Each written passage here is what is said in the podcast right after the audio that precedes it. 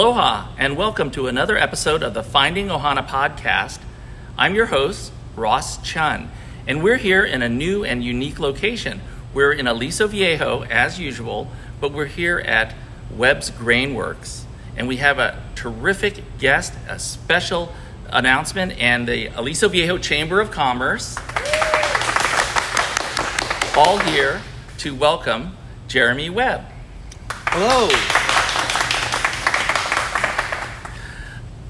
Jeremy, thank you so much for joining us today. I've been very excited about this interview, but also a little bit intimidated, and I'm going to tell you why.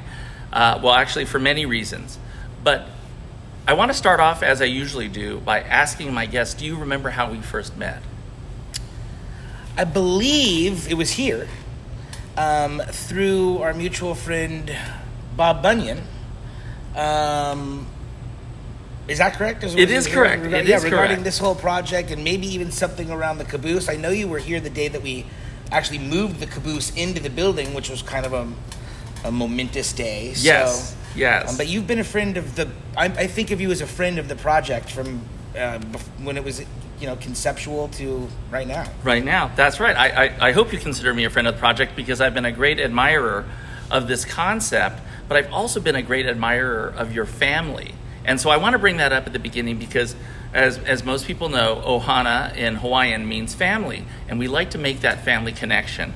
So, if anyone had grown up in Southern California like I did, the name Webb, the name Lou Webb, is familiar and synonymous with automotive business. And, and so, if you could tell us just a little bit, so your dad was Lou Webb. Yeah, he was absolutely, and uh, he was uh, in the like you said the uh, automotive business for 45 years here in Orange County. Um, was one of the first people to bring Toyota um, to the country uh, when uh, imports were still not really the most popular thing amongst the American con- consumer. Um, he broke the Toyota market and then went on to eventually own nine dealerships. And yeah, the family name was predominantly associated with, with the automotive, uh, you know, automotive industry for sure. Absolutely, absolutely. And also in later years, Lou Webb was associated with this location, but because it was an automotive museum. And that's fascinating. I have been here. Well, first of all, when I think about this, I've known your father, or I knew your father, much longer than I've known you, because I've been coming to this museum uh, for many, many years before your creation here. In fact, you mentioned Bob Bunyan, who is a well known car enthusiast. I think Bob was one of the first people that brought me to an event here that your dad was hosting with all of the classic cars that were housed in the warehouse that have now uh, uh, been sold, and the warehouse is converted to an incredible space that we're going to get to um, in just a moment. But the, the name Lou Webb uh, is spoken frequently in my household because my and, and in my uh, family's households because my brothers and I grew up seeing the commercials and talking about the car dealerships and I've I don't think I call myself an enthusiast but I'm a car fan and I'm always interested in in cars and so uh, the the Webb family name is is near and dear to my heart and is well known in the community. Um, but I will tell you why I'm a little bit intimidated by this because we talked about having this podcast about three or four months ago. And within a month of telling people that I was going to get to interview you, someone told me, "Oh, he he's got a great podcast. He's done many, many episodes of a podcast, which I did not know." and then I recently learned that you're a musician, and I eh, eh, for those who don't know, the little intro in the beginning is me playing the ukulele, and it's sort of tongue in cheek that I do that. But now I'm talking to a successful podcaster and a musician. So, t- could you tell us a little bit first about the podcast that you used to do and if you're still doing it? So I, I, I like to think of myself as a person who has worn many hats over the course of my life. Um, I, I keep changing and pivoting. Um, I have always identified first and foremost, though, as an artist, um, and creativity is at the heart of everything that I do. So um, whether it's in business or in pleasure or in you know whatever I seek to do with my time, I've always tried to be creative with it. Um, I have a a, a real love for comedy, and um, I, so for many years I did stand up comedy and, and, was attempting to, to make that a you know a lifestyle. Um, then I had children, and the reality came crashing down really hard. the commuting back and forth up to LA wasn't probably going to be you know uh, feasible, and that going on you know when you're not a famous uh, comedian, the spots that you get are like midnight at you know on a Tuesday and that just that wasn't that wasn't feasible. So. Um, podcasting and, and the whole technology of podcasting was really starting to take off and some of the people that i enjoyed listening to were starting to start podcasts uh, i had a couple friends from the comedy community and i said hey let's make a go of this and um, the first iteration of it was just kind of us getting together and being silly and talking it was, it was called the jeremy webisodes podcast um, and then um, as I started to develop this concept, concept we, um, we relaunched um, and started over as uh, a spirit based podcast. So every week we um, would discuss something that we were drinking at the time. Generally, we would uh, drink, discuss the spirit, and then a little bit about the history of the spirit, how it was made, whether it was rum, whiskey, kind of what that meant to be, that kind of spirit and then eventually it, it you know deteriorated into silly talking again. um, I had musical guests, I had comedic guests, I had guests from the from the distilling community, and it went for you know several episodes. Um, until again, family and getting out uh, as often, and the reality of this got more and more uh, demanding. Um, and the, uh, the band that you mentioned, um, started getting together more regularly, and we, we have recently started getting some gigs and playing some weddings and things. And it was like, do I have the podcast, the business, and the band, and the family? One of them's not going to be, you know. So, um, since nothing was really going on here, we had talked about all the bit the the spirits. I kind of canned the podcast, focused on the band, um, and that's the way I get my artistic outlet. There with, is with music, and then this is more and more taking up my time. I'm I'm here usually 12 hours a day, six days a week now, um, and it's looking more like 16 as we get closer and closer to opening, 16 hour days. So. Um, but I have to have that artistic outlet as much as I get to be artistic here in the design. And as you mentioned, you know, Dad um, is a big part of of this, and I've tried to creatively integrate him in the space and some of you know the, the Model T and his name. You put the original sign from the building is over here in the floor, and there's a lot of nods to the family history and, and the, the Webb name because Dad was such an iconic person and did spend so much time to create some weight with that name. Um, I'm happy to hopefully carry that torch on, even though I'm in a distant, different industry. Um, the family part of it and the legacy part of it is a huge part of what I'm doing here. And we hopefully continue to make an homage to what dad did as we pivot on into another industry, which is making beer and, and spirits um, for my children to maybe take that torch and carry it on or, or maybe change direction. But it, it's really about the name, the legacy um, that was all started by my father for sure. Well, and, and so that's an important thing to point out. And there will be pictures that accompany this recording, but since our, our podcast is audio only, the listeners don't get to see what we're seeing right now, but we are in an incredible space. And it's welcoming, and there, there's clearly um, uh, a nod to your, your, your father's legacy in the automotive industry. Um, it's beautifully appointed, and the the core and the design is, is uh, uh, it has created a space that I believe, uh, because I feel this way, and everyone I've spoken to feels this way, it, it's a place that people want to come and hang out and meet each other and socialize. And so we're very excited about that. Um, but you also mentioned your artistic outlet. And I've gone on a couple of tours of this facility. And what I realized with the last tour in listening to you speak about distilling the spirits is it seems to be as much art as it is science. And, and I learned a ton from just hearing that last tour and the 20 minutes that you spoke about everything here. So, I, my, one of my biggest questions was how did you get that depth of knowledge in the science behind distilling these spirits? Is that something that you also grew up with, or has this been something you've been studying over the last many, many years? Um, both. Uh, I like to say that I started drinking at a very young age, which is probably a good thing to say. Um, so my family's history started in, in West Virginia, um, and distilling in West Virginia they go hand in hand. Um, I went. I ended up going uh, back to West Virginia for college myself, um, but the story for me began in distilling in my third grade science project. My father and I built a still um, using his grandfather's recipes. Um, so the legacy of moonshining, um, there's there is a certain degree of science behind the process of distilling. So my dad was a hobby distiller. Um, we built a still for my third grade science project. All the parents hated me. I was thinking, um, but uh, you weren't you know we weren't supposed to drink it. It was the the process of of creating ethanol. Um, and so started the, the the love for the process at a young age and then kind of moved away it, from it but it was always i knew it was part of my family history um, and part, part of the whole west virginia legacy.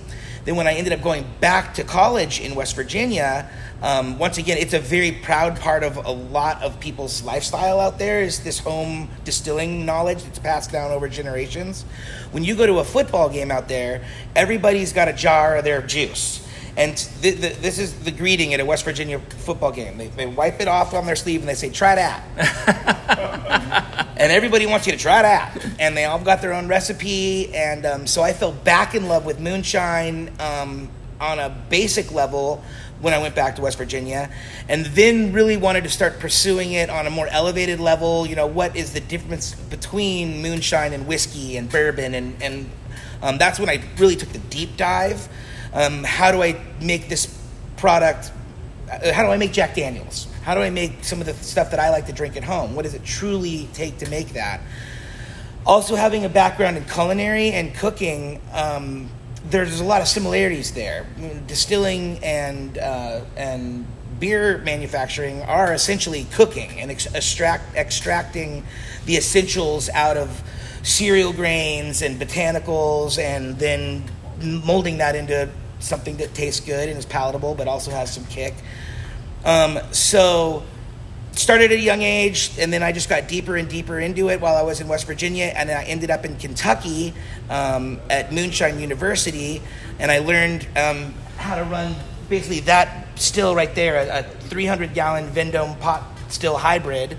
Um, and I learned from a guy that worked for uh, uh, Brown-Forman making Jim Beam for 45 years and basically taught me everything he knew about how to run it and um, bottling and aging and the barrel and all of that. Uh, you can fundamentally learn, but you have to drink and sample and kind of really truly dive into the process to realize the nuances, and that's where the art comes from. Um, so it became it went from a hobby and kind of a family tradition into a, a passion and a full blown lifestyle.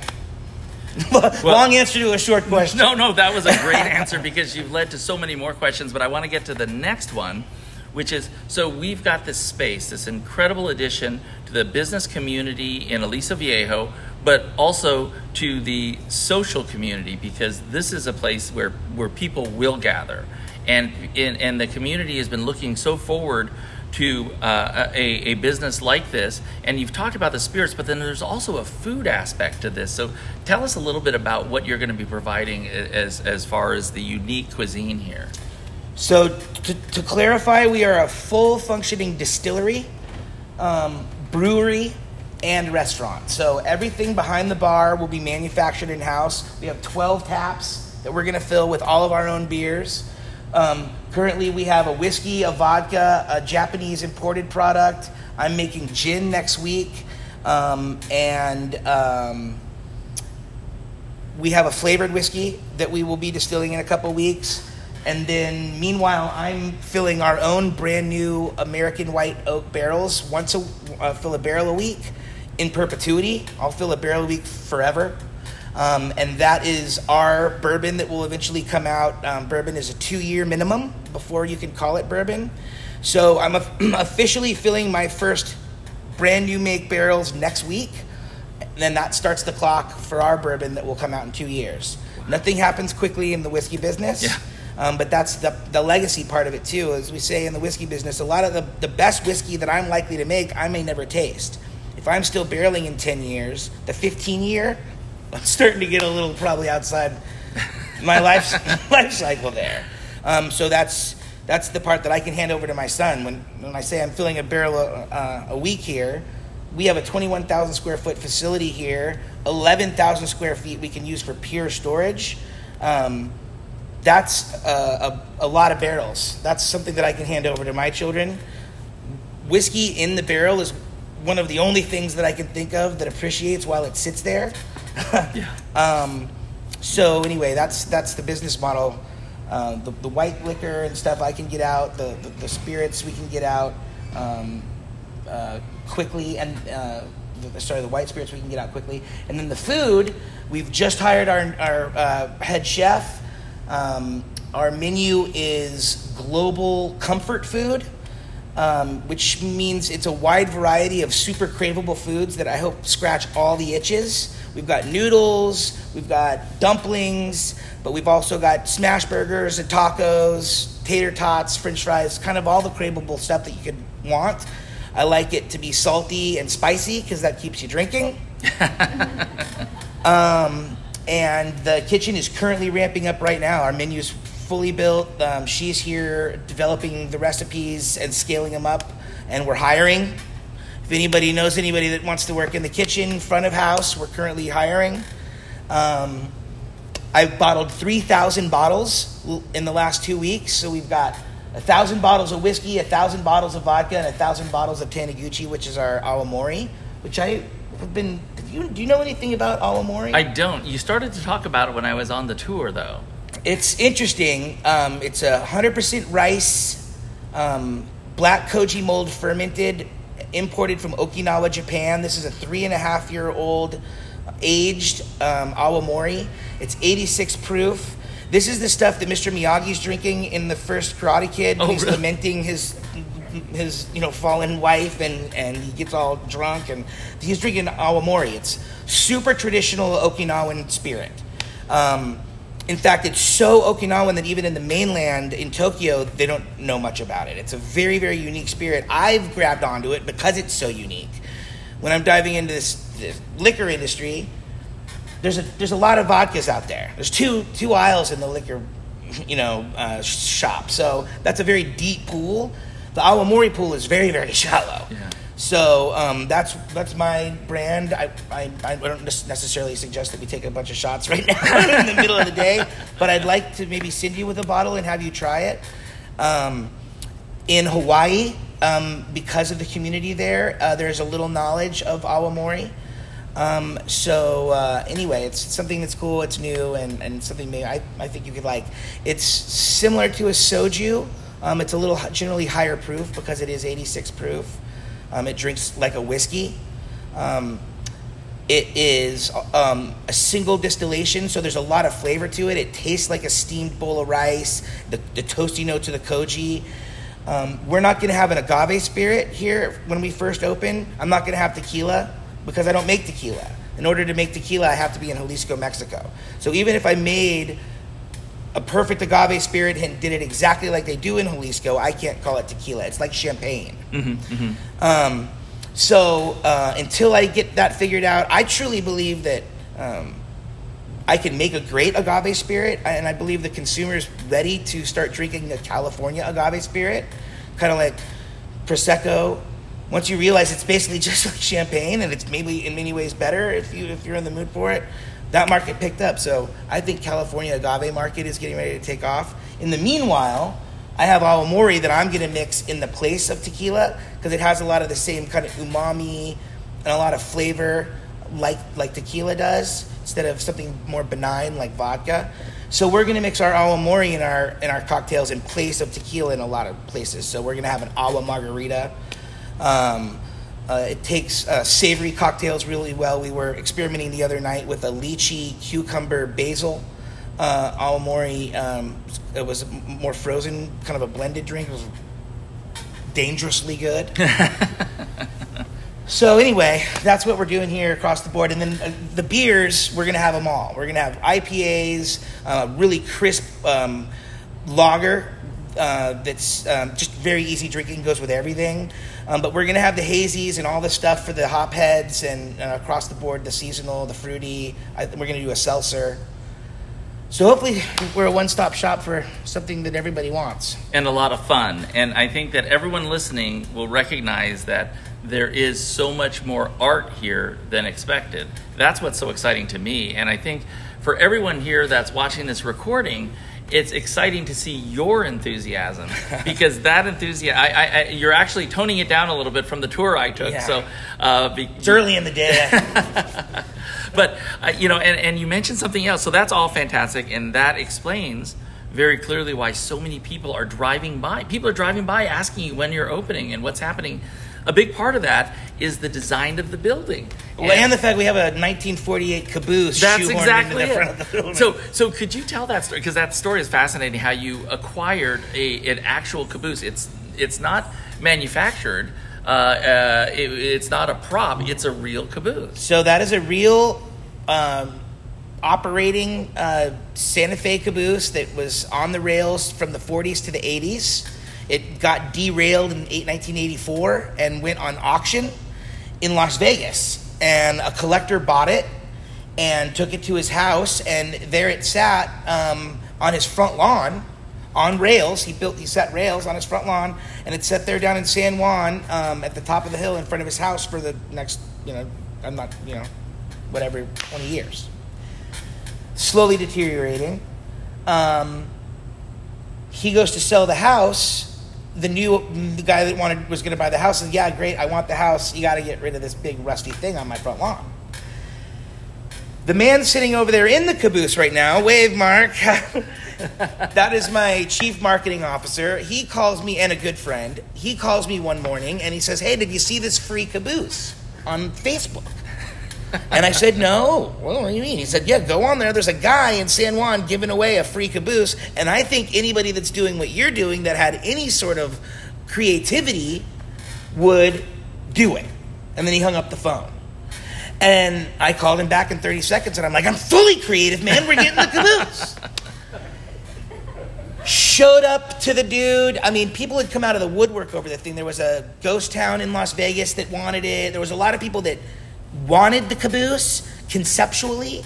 And then when the reality and the logistics of actually going and getting the caboose off this guy's front lawn up on this hill in San Juan, like, people f- fleed. because because the purchase price was free, but it's not free to move. It's that. the most expensive free thing I've ever received in my entire life. Is the and then getting it here, and then the day that we brought it in through the back, and basically I got to like there was yeah. like crowbars and a little bit of like lubrication to get it through the door, and um, then shoehorned it in here in the front of the building and built the windows around it. But the uh, the engineering alone on that uh, was was. Yeah, it, it added a year to the project, and I know that. Yes. and a lot of money. but it's awesome and it's it's super iconic. It creates such an unique um, experience when you come here.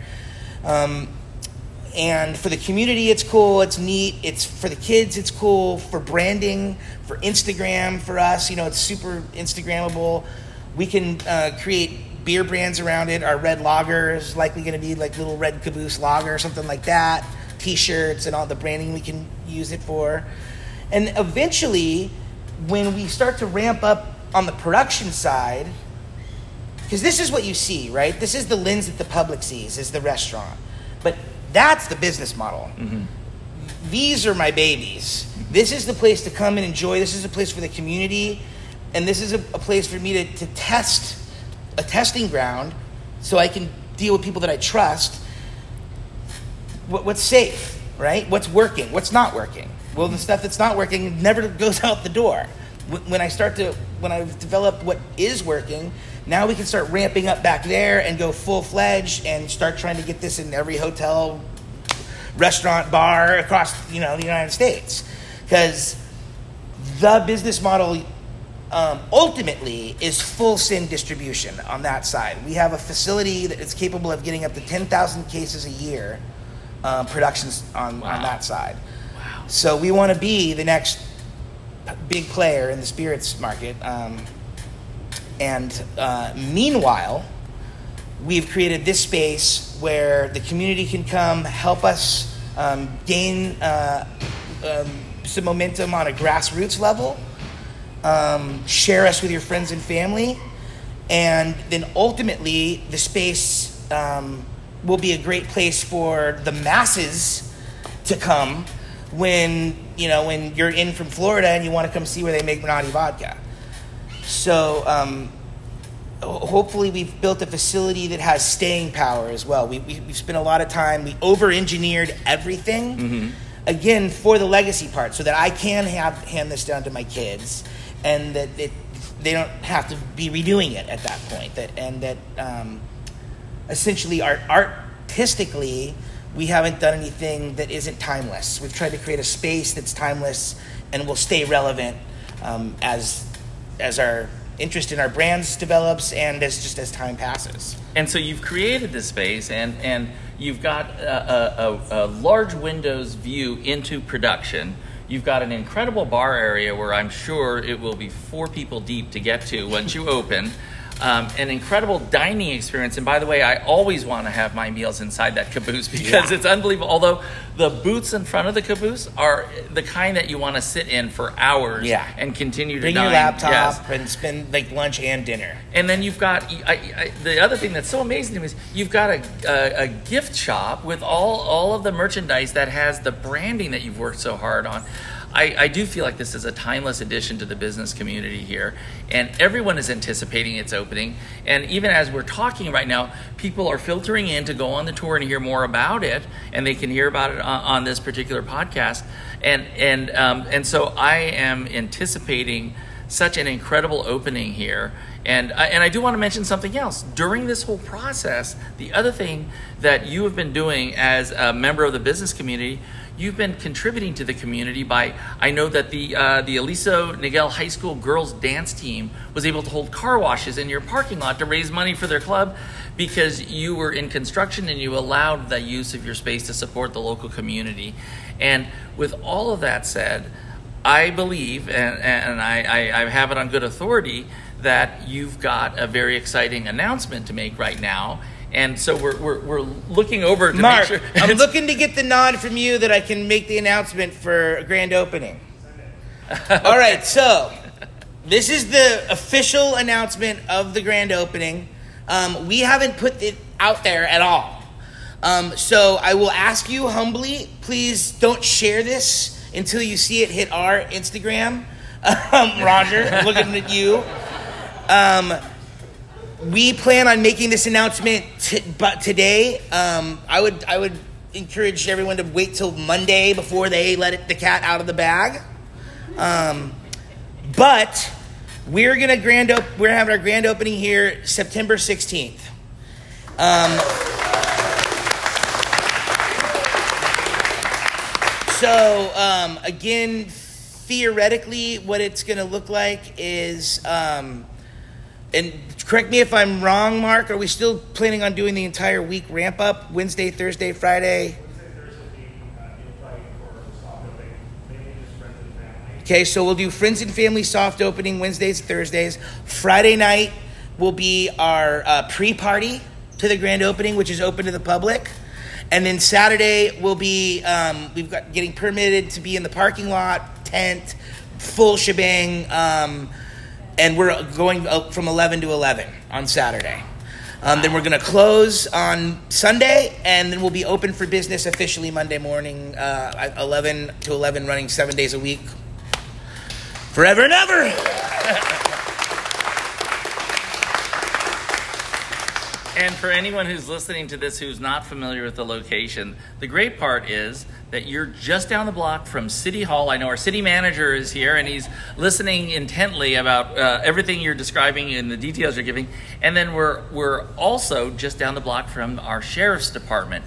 So we know that this is going to be an incredible community event, an incredible opening, and I'm sure it's going to be absolutely packed, but it's also going to be safe and it's going to be something that everyone will be proud of the morning after.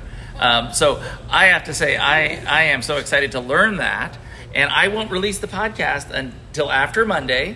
Um, but I, I, think that everyone will hear your enthusiasm, uh, see the results of this, this labor of love, and expect to enjoy every aspect of this location. I, Jeremy, I want to thank you so much for joining thank the podcast. Much, and thank you to the Viejo Chamber and all the, the, the members and friends who've also sort of drifted in as we've been recording. So thank you all very much.